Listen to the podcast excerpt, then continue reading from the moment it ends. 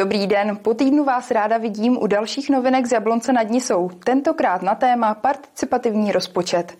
Někteří z vás se na něj těší, někteří možná ani neví, o čem je řeč.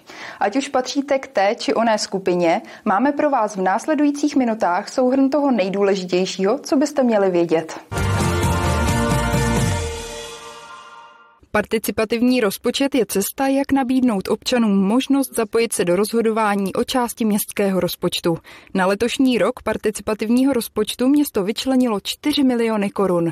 Právě ty budou uplatněny na projekty, které vzejdou přímo od obyvatel města. Nejprve budou občané podávat návrhy a náměty nebo nápady. E, nemusí to být ve formě projektového záměru, stačí opravdu jenom ten nápad, popsat ho, nazvat ho, napsat k tomu něco motivačního to je první fáze. Je to fáze sběru námětů. Byli bychom rádi, kdyby náměty přicházely od lidí, kteří mají trvalé bydliště v Jablonci, jsou starší 15 let. Ten námět by měl mít přínos pro město a obyvatele města. Měl by se týkat buď veřejných prostranství, budov nebo akcí, eh, které by chtěli uspořádat. Budeme moc rádi, pokud se do participativního rozpočtu zapojí i mladí jablonečáci, protože si uvědomujeme, že zatím mezi těmi 15-18 lety tuto možnost nemají a tady nám mohou vlastně pomoci to město tvořit, které i my chceme tvořit právě pro ně. Veškeré náměty můžete městu zasílat do 10. listopadu. Poté se musí všechny sezbírané nápady zkontrolovat a posoudit jejich záměr. Rozhodovat budou například i osadní výbory, které daná území znají nejlépe. Budeme vyřazovat eh, ty náměty, které třeba nejsou realizovatelné, jsou příliš nákladné, nelze je uskutečnit na pozemcích města. Z toho se vygeneruje nějaký seznam seznam nápadů a poslední fáze bude fáze hlasovací. Každý občan nad 15 let, který má trvalé bydliště v Jablonci, bude moct svým hlasem některé nápady upřednostnit a ty by se potom realizovaly.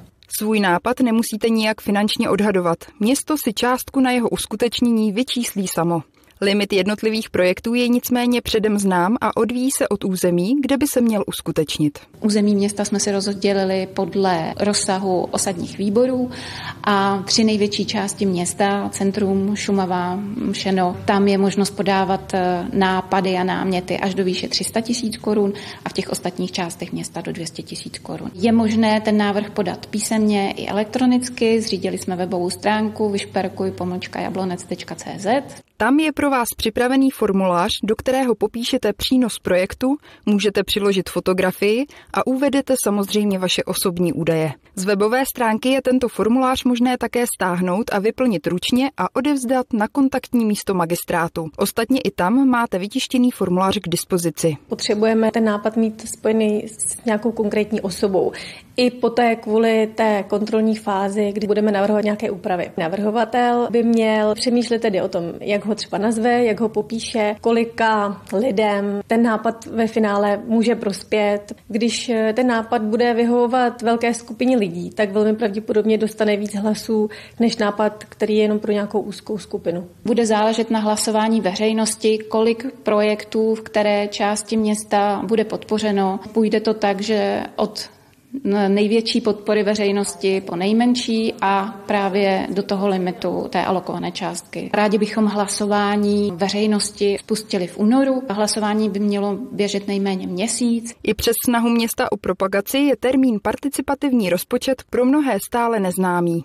Do budoucna by proto město rádo od tohoto názvu upustilo. Participativní rozpočet nazýváme stejně jako fotosoutěž Vyšperku Jablonec. My bychom rádi v příštích letech sousloví participativní rozpočet úplně opustili, protože se těžko vysvětluje a je to cizí slovo. Doufám, že ten další ročník, který by měl začít v zimě 2025, tak už by se jmenoval pouze Vyšperkuj Jablonec. Samotná fotosoutěž Vyšperkuj Jablonec, která byla pomyslným předskokanem participativního rozpočtu, už zná své vítěze. Vyhrála fotografie vodních prvků v centru města, abychom dali najevo, že ve městě chybí nějaké schlazovací prvky. A další fotky, které uspěly, byla třeba lavička pro mladé, kde se sedí na opěrátku, nikoliv na tom sedátku. Třeba pítka pro psy i pro lidi, pump track, zajímavé hřiště z Litomyšle, které je pro všechny věkové skupiny. Těch inspirací bylo hodně. Rozbíhající se participativní rozpočet chce město zvládnout do roku 2025, než spustí nový.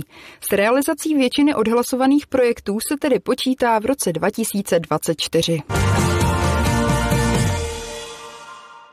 Pokud tedy i vy máte nápad, jak zlepšit prostředí ve městě, neváhejte se do projektu přihlásit. Připomínám, že uzávěrka pro odevzdání návrhu je 10. listopadu. Z dnešního magazínu je to vše. V tom příštím se ohlédneme za deseti lety jablonecké energetické. Mějte se krásně. Za týden na viděnou.